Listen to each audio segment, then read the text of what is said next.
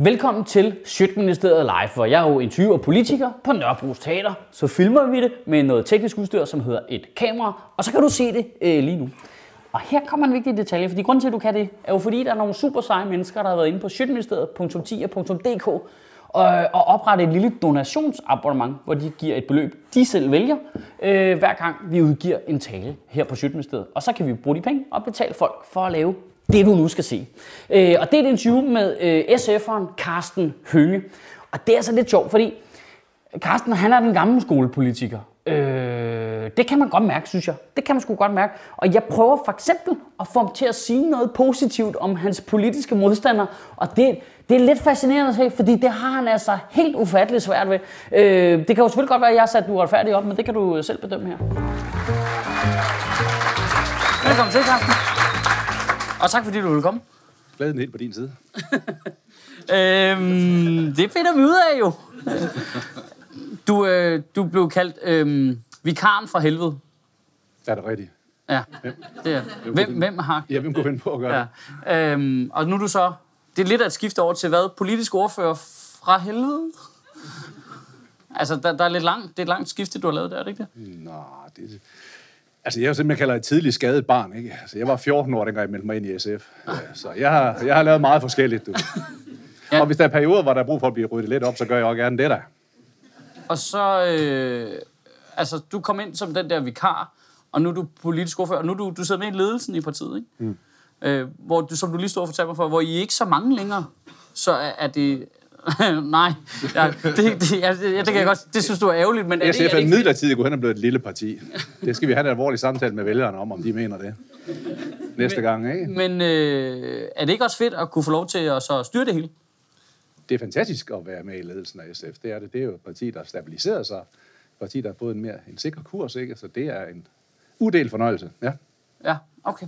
Øhm, og så er I jo kommet med det her øh, sammen med Socialdemokratiet, det her. Øh, Øh, hvordan formulerer I det selv? Jeg bliver helt i tvivl. Øh, for, øh, pakke mod parallelsamfund, mod ghettoer, hvordan formulerer mm, I det? Jeg er lidt forskelligt. Det er sådan et, et større udspil, der skal adressere flere ting på en gang, der, der handler om, hvordan vi får et Danmark, der hænger bedre sammen, end det vi har i dag. Ja. Øh, og vi synes, det er godt at lave det sammen med Socialdemokraterne, fordi øh, jeg håber også, du har lagt mærke til, at det er kun en tåbe, der ikke frygter Socialdemokrati, som der ikke er hold i, og som kan risikere bare at drive over på højrefløjen. Så det synes vi var en, en vigtig pæl, milepæl for os at nå, at få sat nogle pløkker i Socialdemokraterne, så vi kan holde dem over på vores side. Ja, det var da også lige sidste øjeblik, var. Ja, ja altså...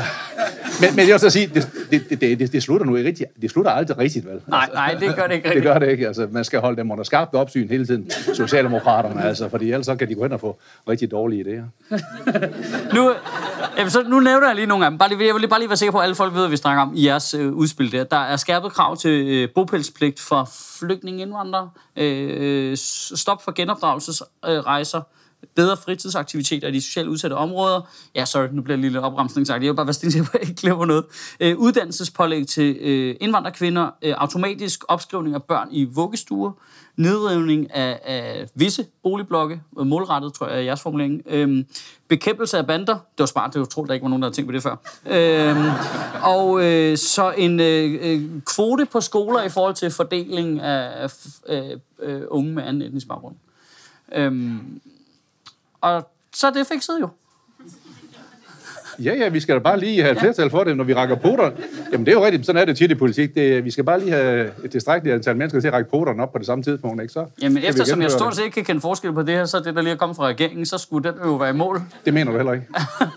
mener jeg, det mener jeg da. Jeg kan da ikke se. Nej, det tror jeg ikke, du mener. Nedrivelses boligblokke, den havde Lars Løkke også. Nej, den havde han set. Nej, okay, men så, nej, nej, nej, så tag den. Prøv at se, der er rækkefølgen for S F jo fuldstændig anderledes. Altså, vi ser jo på eksempelvis den måde, man omdanner Gellerup i Aarhus på, som fuldstændig rigtig set. Altså, det er jo de færreste, der ved, at nu når man river flere blokke ned i, i Gellerup, altså ender man med her om nogle år at have flere mennesker boende, end når man startede med at rive dem ned. Hvordan kan det nu lade sig gøre? Det er fordi, man har lavet en ambitiøs plan, hvor man både river ned, men bygger andre boliger op samtidig. Man bygger kultur, øh, kulturtilbud, idrætsfaciliteter, en svømmehal, så der man simpelthen omdanner et øh, kæmpestort boligområde, så det indebærer godt nok nedrivninger, men nok så vigtigt også, at man bygger nye boliger, bare en anden type boliger, som man får blandet befolkning. Det er en måde at gøre det på. En måde, som vi tænker på i S F også, det er, at vi skal begynde på det her rigtigt. Altså, jeg tror også, du har set de der interviews, hvor man ser nogle mennesker, der kommer en tv-station ud, og så spørger man et menneske, der står nede foran en boligblok, hvor han bor i, så siger han, folk tænker på at rive, rive dit hjem ned. Hvad synes du om det? Jeg synes, de føler folk, det er sgu da en rigtig dårlig idé. Jamen, de sidder og tænker på børneværelserne deroppe, ikke? Og, og malerierne på væggen, og nu vil regeringen komme og rive det ned. Det er der sgu da ikke nogen, der tilhængere af. Det kan jeg da godt forstå. Men det, man skal, det er, at man skal jo sørge for, at de mennesker har et sted at flytte hen først. Så det, S F foreslår, det er, at man giver kommunerne økonomisk mulighed for at opkøbe byggerund og lave billigt byggeri, der hvor den øh, middelklassen, den højere middelklasse eller overklassen bor, så de også kan få fornøjelse af den etniske diversitet, som det danske samfund er. Så vi starter med at bygge boliger, både ind i de sårbare, udsatte boligområder, og i de steder, hvor middelklasse og den højere middelklasse bor, så at vi kan få en sammensat befolkning, så at man også på den måde kan få sammensatte skoler, vi kan få et Danmark, der hænger sammen. Det er kun i den sammenhæng, at vi river boliger ned. Og så vil vi jo ikke bruge lejernes penge til det, som regeringen nu er i gang med. Bare at stikke snablen ned i, i lejernes pengekasse og suge milliarderne op for at rive deres egen boliger ned. Hvad fanden er det for noget? Jamen, der, kan, der får du sgu nok problemer med Venstre, så kan, tror jeg. Ja, Venstre? Æ, altså, vi, har, vi har stort set ikke andet, vel? Altså. Nå, men jeg mener bare, så er det bare svært nok at finde mange nok med lappen op, er det ikke det, tror du? Jamen, der, politik handler også om at præsentere sine holdninger. Det handler om at slås for de meninger og de holdninger, man har. Og så må vi se, om ikke vi kan få et folkeligt mandat for det her. Og den lille hjælp på vejen kan måske være, at mens i øvrigt regeringen kan bruge deres tid på at diskutere burkaer, så laver de da ikke andre ulykker så længe. Det får de meget god tid til at gå, men du har lige selv brugt en halv time. Ja, ja, ja. Så tænkte jeg, der sagde jeg hele tiden og tænkte, det er sgu meget godt. Så har han pacificeret så længe, han sidder og diskuterer, hvad tøjfolk skal have på, ikke? Så kan vi to lige sidde og diskutere nogle rigtige politik, ikke? øh, ja, men I har også lidt jeres eget burkaforbud her-agtige ting, for I har stop for genopdragelsesrejser. Øh, der er simpelthen super nysgerrig for at vide, hvordan gør man det? Jamen, jeg tror, at rigtig mange her så den, øh, udsendelse, det indslag, der var i T V-avisen her i, i går aftes, eller var det i forgårs? I går aftes var det vist, øh, hvor man så en ung irakisk pige, der er utrolig modig. Ikke? Altså, jeg har virkelig fået en ny held, ikke? Og jeg glæder mig til at købe hendes bog, når den kommer på torsdag. Og nogen som ganske ung pige formår at, at slå sig vejen hjem til frihed, efter hendes forældre havde dumpet hende ned i Irak til øh, tørre tæsker og religiøs hjernevask. Se, den slags ting skal vi simpelthen have gjort op med. Vi skal, især som venstrefløj, altid være på børnene, de unge og kvindernes side, mod forstokkede reaktionære forældre. Og derfor kan man godt gå ind og høre, hvornår noget er genopdragelsesrejser. Jeg har set alle de der utallige indlæg, og jeg møder dem jo også. De spørger mig, jamen, hvordan du nu kender forskel på en genopdragelsesrejse, eller en uh, tur på sprogskole i England, ikke? Eller nu skal du på en tur på college i U S A, er det ikke genopdragelse, ikke? Altså, hvor tit har man ikke fået mudret debatterne sammen? Så vi siger bare, hvis nu politiet og de sociale myndigheder kan påvise, at her der nok tale om en genopdragelsesrejse, så var det nok ikke bare en hyggetur med familien, de var ude på, så var det en omgang tørre tæsk og religiøs hjernevask, og det skal vi beskytte børn og unge for i Danmark. Venstrefløjen skal altid stå på de frisindede, de oprørske side, for dem, der ikke er bogstavtro i forhold til religion, for dem, der ønsker mest muligt mulighed for at realisere sig selv og have retten til sin egen krop. Og det har man ikke, når man er på sådan en, en genopdragelsesrejse. Derfor er det vigtigt at slå ned over for det. Og det er faktisk noget, vi bragte på banen længe før, jo regeringen har fået sig samlet sammen til det.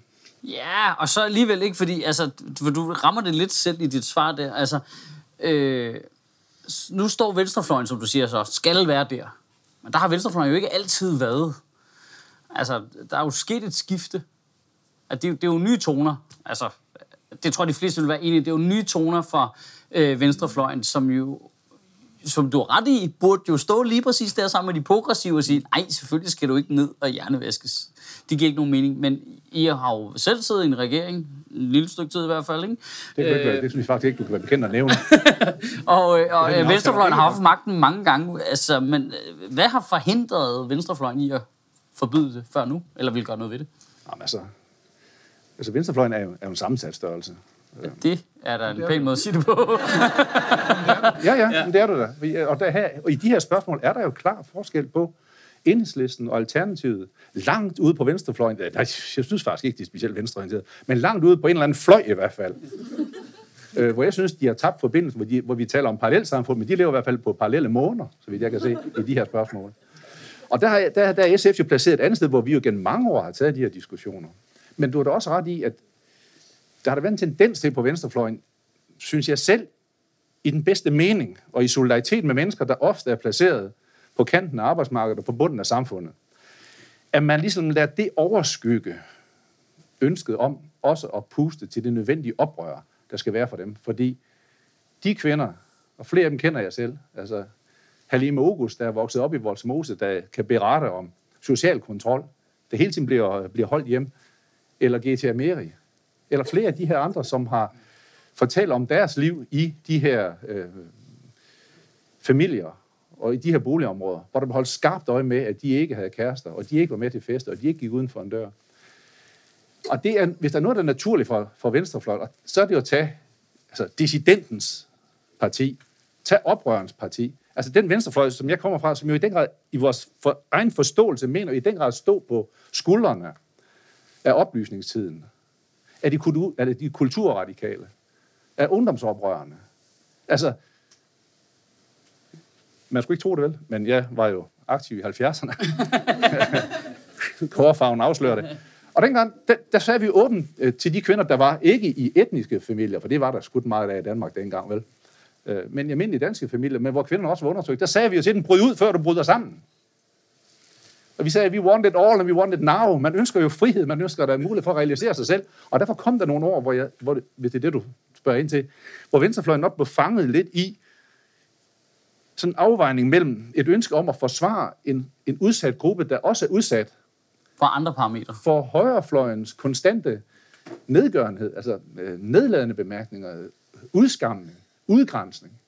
Altså den racisme, der også ligger, den forskelsbehandling, der også har ligget i vores samfund, og også stadigvæk ligger i vores samfund, altså, der, der vækker det noget hos mange venstrefløjsfolk. Altså føler man måske større behov for at beskytte det, og så har man måske ikke været helt, eller så har man ikke været helt skarp nok for at se på de børn, de unge og de kvinder, der så måtte bære en alt for stor byrde ved at vokse op i, i de miljøer, og det har vi haft mange diskussioner om gennem mange år. Jeg skulle lige så spørge, er der sådan, at kan, du, kan du mærke, at du selv har lavet et skifte?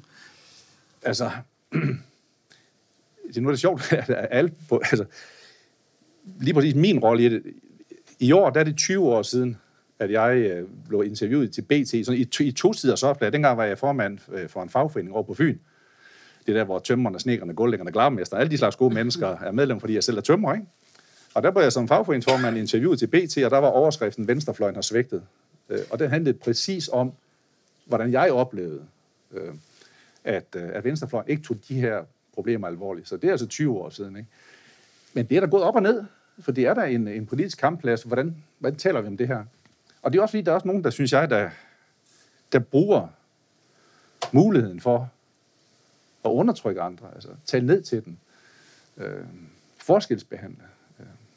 Det, det synes vi faktisk er helvede til, ikke? Altså, på den anden side vil vi heller ikke hænge inde i en situation, hvor vi forsvarer det, som under ingen omstændighed kan forsvares. Slet ikke fra et, et venstrefløjs synspunkt. Nej, for, men der er jo også en forskel mellem, hvad kan man sige, at ville forsvare det, og så tillade det i frihedens navn. Det er jo i princippet den diskussion, jeg har haft med de to andre gæster ja, tidligere. Jeg synes, at venstrefløjens rolle er ovenikød at puste til det oprør. Det er at puste til det. Hele tiden sætte billeder op for Øh, kvinder med etnisk minoritetsbaggrund, se, det kan lade sig gøre at slå sig ud af det her.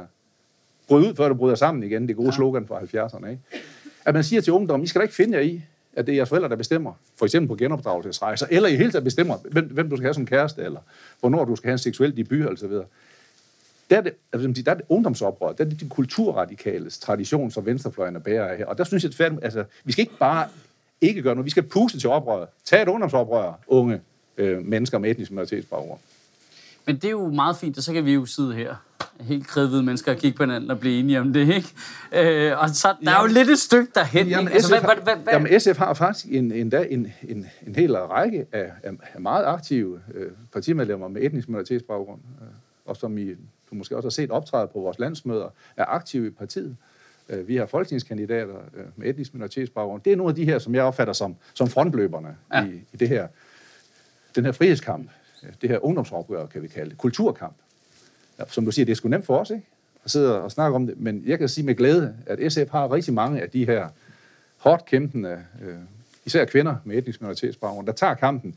Ikke bare i samfundet, men også i deres egen familier. Og det har jeg i den grad respekt for. Ja, for jeg skulle lige til at sige, fordi der kommer vi nok i virkeligheden tæt på, hvad der reelt er kernen i problemet, ikke? Er, at det, den voldsomme dobbelthed, som en ung person, der vokser op, som har måske nogle konservative forældre, med øh, hjemlandet, deres hjemlands øh, bagage med, som de så skal bryde ud af et samfund, hvor de måske med meget høj sandsynlighed, lige i øjeblikket i hvert fald, overhovedet ikke føler sig velkommen.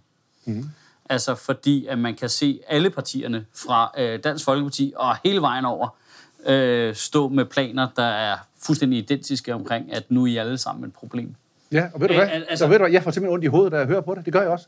Altså, jeg, jeg kan jo jævnligt gå rundt med både migræner og, og grænse til depression, når jeg hører på Martin Henriksen fra Dansk Folkeparti, ikke? Eller Inger Støjberg. Jamen, så tror jeg, vi mange, der har det. Ja. Altså. Og det, og ved du hvad? Vi, vi må mødes en dag og lave en gruppe, ikke? Altså.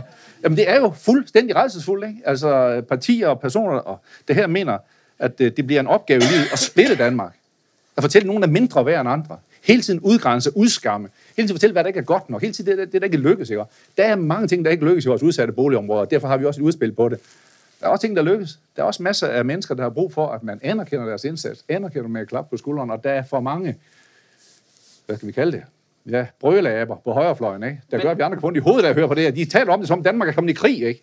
Altså, der må jeg igen spørge på, hvem er det, der lever i et parallelsamfund, altså? Den måde, som den her regering har taget, meldt det her op på, det er nærmest som om Danmark nu, og det er, hvad det, Lars Løkke sagde den anden dag, klokken er to minutter i tolv, ikke?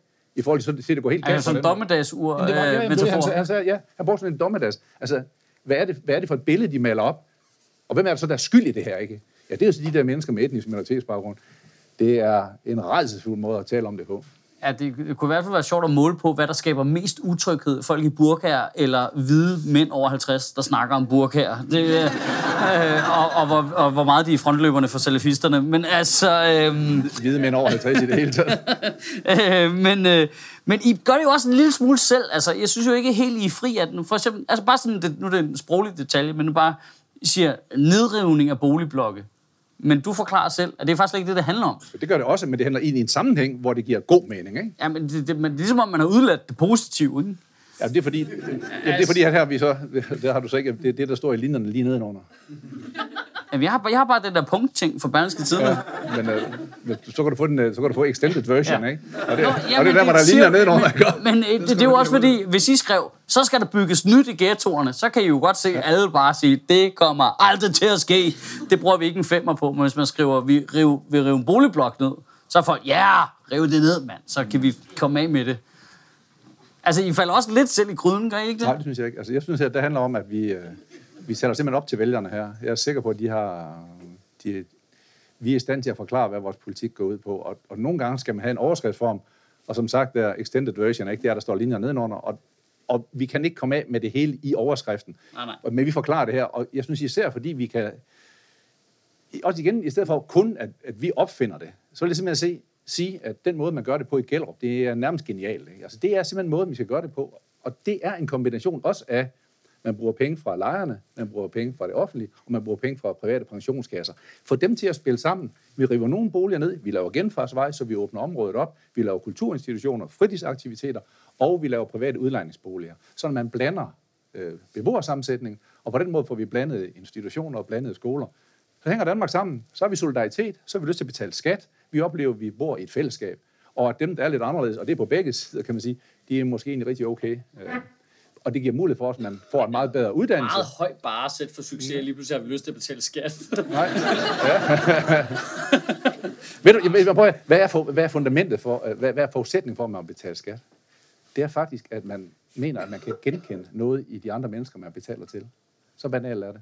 Folk betaler ikke kun skat, fordi det er sådan fuldstændig idealistisk. Det er også fordi, at man mener, at man kan se, der er grund til at... Ja, vi har et fællesskab, ikke? Vi har et fællesskab, og ens børn gik faktisk i, i klasse med nogen, der ikke havde det så nemt. Og de, de rige gik, gik i skolen med nogen af dem, der var mellemklassen. Så man føler, at man godt kan have overskud til at tage hånd om hinanden. Og det er faktisk det, der gør, at man får et velfærdssamfund. Det er det, der gør, at man betaler skat. For, og, og den modsatte retning kan du se i U S A, hvor man i den grad har fragmenteret sig. Sådan at man kan godt have lyst til at betale noget til den... til det kirkesamfund, man er en del af. Om der vil man egentlig gerne betale en hel del frivillige bidrag, eller, eller hvis man er i en anden form for community omkring der, hvor man bor, så vil man også godt betale. Men at betale til nogen, der bor i en helt anden by, der ser anderledes ud, det vil de sgu ikke. Så derfor er det her faktisk inde ved kernen af, hvorfor vi kan finansiere et velfærdssamfund, det er, at vi skal have et samfund, hvor man føler, at vi alle sammen er en del af, og et samfund, der hænger sammen. Det giver den der naturlige solidaritet, der gør, at vi har lyst til at betale skat. Men er der ikke en stor risiko for, at når man så taler om de... Nu siger du selv, at nu bruger regeringen så den her retorik, som du synes er for meget. Men den ligger jo ikke specielt langt fra, hvad Mette Frederiksen går rundt og roder rundt med for tiden. Er, er der ikke en risiko for, at når man netop taler altså, så meget på én specifik gruppe, så skaber man jo ikke det samme hold? Altså, øh, altså, jeg kan godt se, at så kan det måske være et middel til at få stemmerne igennem. Så går man i gang med at bygge øh, øh, om i øh, de socialt udsatte områder, og så har det en effekt. Men der er jo en ris- risiko for, og nu siger jeg risiko, men det, jeg tror, at alle her kender vel nogen, som kommer fra, øh, hvis forældre kommer fra et andet land, og hvor meget man skal snakke med dem om. Altså, hvor meget udenfor de føler sig, selvom de er helt almindelige. Mm. Altså, fordi det er det eneste, de snakker om inden for borgen, ikke? Altså... Og det ved jeg godt, det gør, når I sidder derinde. Men det er jo sådan, vi Fordi, ser det herude på den anden ja, okay. side, ikke? Altså, det, jeg vil sige, det fylder meget, og det synes jeg så også, det skal gøre. Fordi jeg synes faktisk, vi har fat i en af de øh, allerstørste, både økonomiske, sociale og kulturelle udfordringer, det samfundet står overfor. Jeg har ikke den der dommedagsbasuner, som Lars Løkke trutter i. Han trutter jo også kun i den, fordi han skal have nogle stemmer, der han kan vinde næste valg, ikke? Øh, fordi... Når de nu har siddet på magten i så mange år, så er det sjovt, det er lige nu, den er to minutter i tolv, ikke? Øh, lige op til valget. Ja, lige det er det. Det er forhåndlæg. Man må ikke også vælge, tænker, det er nu alligevel for, for tyk, den kan vi godt gennemskue. Men jeg, på den ene side, så anerkender jeg, at det er jo en stor udfordring, vi har. Altså, fordi jo, jo først og fremmest, fordi der er for mange unge, der bliver tabt. Altså, hvis du øh, især dreng vokser op i en af de her sårbare, udsatte boligområder, din sandsynlighed for at få en uddannelse er langt lavere. Når du får en uddannelse, er din karakter lavere. Når du får et job bagefter, bliver det til en lavere løn, og du kommer til at leve kortere tid, og du får flere sygdomme. Så det er jo i omsorg og forståelse for de mennesker, det handler om. Eller når øh, børn, der starter i, øh, i skolen uden at kan tale dansk, jamen så er der chance for at kan klare sig gennem skolegangen, er jo langt mindre. Altså bliver vi nødt til at gøre forskellige ting. Både det, at vi kan få dem ind i vores vuggestuer og daginstitutioner, så de er klar til at komme i, i, i skolen. Men vi skal også have især mødrene gjort klar til at, at kan tale dansk. Og derfor er det også, at vi lægger jo ikke skjul på, at vi vil bruge en... Øh, også, altså også presse flere kvinder til at, at tage en uddannelse, fordi så er chancen for, at det går dine børn godt, hvis moren har en uddannelse. Det, er også, det, det går også... Øh, så er chancen også betydeligt større. Hvorfor ikke presse alle, uanset ja, køn? Det er det jo også. Jo, men det er rigtigt. Men nu viser sig bare, at det er så især kvinder, der har en meget lav uddannelsesfrekvens og har en meget lav erhvervsfrekvens. Hvorfor ikke tvinge alle? Egentlig? Jo, men det er det egentlig også. Det er beregnet for alle, der bor i, i, i Nå, men alle? Alle? Alle? Ja. Her også? Jamen, det er rigtigt. Øh. Til at tvinge alle til at tage en uddannelse? Ja. Forskellen er bare, at du kan se nogle steder, hvor det ser meget ringere ud. Så risikoen ved at gøre det, som du siger der, og det er den, som vi tit oplever i politik, det er, at nogen siger, jamen hvorfor skal det ikke være alle, og hvorfor skal det ikke være... Og så ender det med ikke at blive nogen. Altså det her, det er et forsøg på at identificere nogle ja, udfordringer. Jeg personificerede faktisk whataboutery lige der. Jo, men kan du følge mig? Ja. Men vi kender den godt fra, fra, fra diskussioner. Ja. Jamen hvorfor ikke det, og hvorfor ikke det, og hvorfor ikke også der? Nå jo, men nu prøver vi på at løfte nogle mennesker. Det er det, det handler om. Det handler ikke bare om at løfte nogle boligområder. Det handler om at løfte nogle mennesker, der skal have adgang til et bedre liv. Og vi skal holde sammen på Danmark, som er solidarisk, og som hænger sammen, og som derfor har et velfærdssamfund. I de ting, vi, vi gør det, fordi det handler om mennesker. Nogle børn, der ikke får en ordentlig start på livet. Nogle unge, der ikke kommer i uddannelse. Nogle, der ender i banderne. Nogle, der får et, et, et, et dårligt arbejdsliv med dårlige lønninger og alt for stor risiko for at blive fyret. Det er det, det handler om det her. Og derfor er det selvfølgelig vigtigt. Men når det er sagt, så vil jeg sige, vi snakker jo også om alt muligt andet. Altså, nu arbejder jeg jo meget med beskæftigelsespolitik, ikke? Og der er jo alle mulige andre ting på spil. Ikke? Altså, jeg ved godt, at I snakker om alle mulige andre, men det, jeg mener bare, at det, det fylder proportionelt utrolig meget, og det, på, det har en vis risiko til at have den modsatte effekt på de mennesker, man gerne vil hjælpe. Hvis, man, hvis de føler sig trykket ned, samtidig med at sige, jamen vi kommer for at hjælpe jer, men jeg står lige ovenpå det imens. Øhm, forstår du, hvad jeg mener? Ja, det gør jeg. Jeg, også, jeg synes også nogle gange, at det der med at få ondt i hovedet, ikke? Altså, det er ikke kun af, af, af lyden fra, fra de her folk, det er også mængden af det, at det hele tiden fylder så meget. Det, det, det, det oplever jeg altså også, det, det er rigtigt. Men, men jeg synes dog, at vi beskæftiger os med, med rigtig meget andet. Og noget, der ligger i familie med det her, kan være jo kontanthjælpsloftet. Altså, det har jo ikke noget med kun med udsatte boligområder at gøre, men det, det, det er også noget af det, som vi arbejder, og har arbejdet meget med i S F og har sat meget fokus på. Altså den her fuldstændig forskruede idé, om at vi nu gør vi livet surt for tredive tusind familier. toogtres tusind børn bliver ramt af kontanthjælpsloftet, ved de i forhold til deres jævnaldrende bliver en betydeligt dårligere position. For at få på en solskinsdag og med medvind på alle cykelstierne, der siger ministeriets egne beregninger, at det får seks hundrede mennesker ud på arbejdsmarkedet. Ikke engang et job, bare ud på arbejdsmarkedet. Så vil vi bare sige, at det skriger til himlen. Det skubber på den udvikling, som vi i forvejen er inde på, nemlig at uligheden stiger i samfundet. Så det vi som S F'ere hele tiden sætter fingeren på, det er jo der, hvor uligheden kommer frem. Stikker sit hæslige fjæs frem og skaber fattige børn, fordi man i en teoretisk beregning har, har fundet ud af, at seks hundrede mennesker kommer i job. Mens i øvrigt i år, alene de store firmaer i Danmark, de har skrabet firs milliarder hjem i udbytter til aktionærerne. Come on. Så det vil sige, de her spørgsmål er nogen, som S F sætter på, og vi snakker ikke kun om øh, udsatte boligområder. Vi snakker jo om et hundrede og sytten andre ting, eller hvad med arbejdsmiljøet? Men... Arbejdsmiljøet, der koster milliarder for samfundet. Mens folk, hver dag, der bliver telefonen taget. femogtredive tusind arbejdspladser tager telefonen, og der er der en sygemelding fra en, der er meldt syg på grund af psykisk overbelastning. Skal vi se, at der er noget ved det? Det synes jeg, vi skulle. Jamen, altså det, altså, det er jo rart ligesom at, s- at se jer, nu, nu er det dig, men se jer koble de der ting på den diskussion, der er omkring øh, udlændinge og indvandrere, fordi jeg tror, de fleste mennesker, der bevæger sig rundt i udviklingen, kobler jo netop de der ting og tænker, jamen, der sidder nogle mennesker, som har det dårligt, vi skal have dem hjulpet på en eller anden måde. Men det virker bare som om, at den eneste måde, man ligesom får alle til at blive enige om, at nu skal vi hjælpe dem, det er ved at være rigtig sur på dem og ville rive nogle boligblok ned. Øhm, så så det, det er rart at høre, at I, altså, og nu er jeg lidt streng her, ikke? Men at I på en eller anden måde har genfundet det der en lille smule øh, på, på venstrefløjen. Fordi man har jo tit siddet og kigget på det og tænkt, hvad er det, de laver? Hvorfor er det kun den ene halvdel af Folketinget, der snakker om det? Hvorfor kan vi ikke få dem? Kan vi ikke få alle sammen på banen? Og når I så gør det, så laver I jo forslag, jeg ved godt, du bliver taget, jeg siger det, men som minder rigtig meget om hinanden, ikke? Altså, det, der går rigtig mange ting igen fra jeres forslag til regeringens forslag, også selvom jo, altså, du ikke... Jeg får da ikke ja, til at sige noget pænt om dem, men... Jo, jo, men, men det er også svært at være imod noget. Altså, de ting i, i regeringsudspil, som er lodret S F-politik, det er altså svært at være imod. Eksempelvis det... Nå ja, altså, det kan det... Altså, det er godt at høre. Ja, det, det, det, det, det, det, det, det er jo lige på... Altså, man skal jo ikke sige vel, altså, selv blinde høns, de ikke kan finde korn, ikke? Altså, og når S F foreslår, at vi har... Det kunne også være, at de gik lige så meget op i at få problemet løst, som I gjorde. Tror du det? Tror du, det handler om at vinde et valg? Det tror jeg ikke. Men når de for eksempel nu foreslår, at der skal være den obligatoriske opskrivning til vuggestuer og børnehaver, og det er, det er noget, som S F har foreslået tidligere, nu foreslår de det så i regeringsudspil også.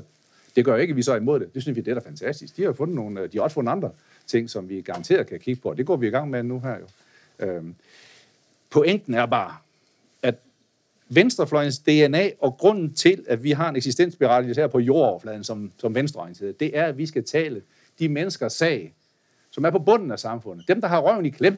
Det kan være enten økonomisk, det kan være arbejdsmæssigt, eller det kan være dem, der som børn, unge eller kvinder i, de her, i nogle af de her miljøer er undertrykt. Altså S F og venstrefløjen skal være den der, synes jeg oplever, frihedsstemmen for de mennesker. Og der er den her debat i øjeblikket så en del af det. Og der synes jeg også, som du har antydet tidligere, jeg synes også, at venstrefløjen har været for... været for delt og været for utydelige, og også fordi venstrefløjen består af flere ting, så selvom vi så måske som S F'ere har sagt, nej, men vi synes jo, at man skal se meget nuanceret på, øh, på, hvad man kan gøre ved nogle af de her miljøer, nogle af de her familier, ja, så er den stemme måske blevet overdøvet af, øh, af yderfløjen, ikke? Altså af, af Enhedslisten, Alternativet, og, og på den anden side af Dansk Folkeparti, så det her er også nogle gange blevet malet op på en måde, som er ikke til at holde ud, ikke? Altså, det er virkelig sort-hvidt. Enten så er du for eller imod. Og tit har du ikke hørt det med, når man først så siger Dansk Folkeparti noget, og lidt så siger de alle sammen noget. Altså, det bliver sådan alt for sort-hvid. Og der vil jeg godt give dig, at der, der kan det måske have været, for, have været svært for os ordentligt at, at fortælle det, som jeg selv synes, nemlig at S F prøver på at have den snusfornuftige, synes jeg virkelig, altså en jordbundne, sådan pragmatiske tilgang til, at hvis der er forslag, der kan rette op på og hjælpe mennesker, der er placeret socialt på bunden, eller uden uddannelse, eller, og det kan så være i, i øer og landdistrikter, eller det kan være, fordi man øh, er dårlig uddannet, fordi man har haft øh, etnisk minoritetsbaggrund og placeret på nogle af de her skoler, hvor man ikke har fået en ordentlig uddannelse, eller det kan være hvad som helst. Og så skal man vide, at man har en fast, hvad skal man sige, øh, et fast talerør i, i venstrefløjen og i S F. Det er jeg glad for at høre. Tak fordi du kom. Velbekomme. Carsten Hønge.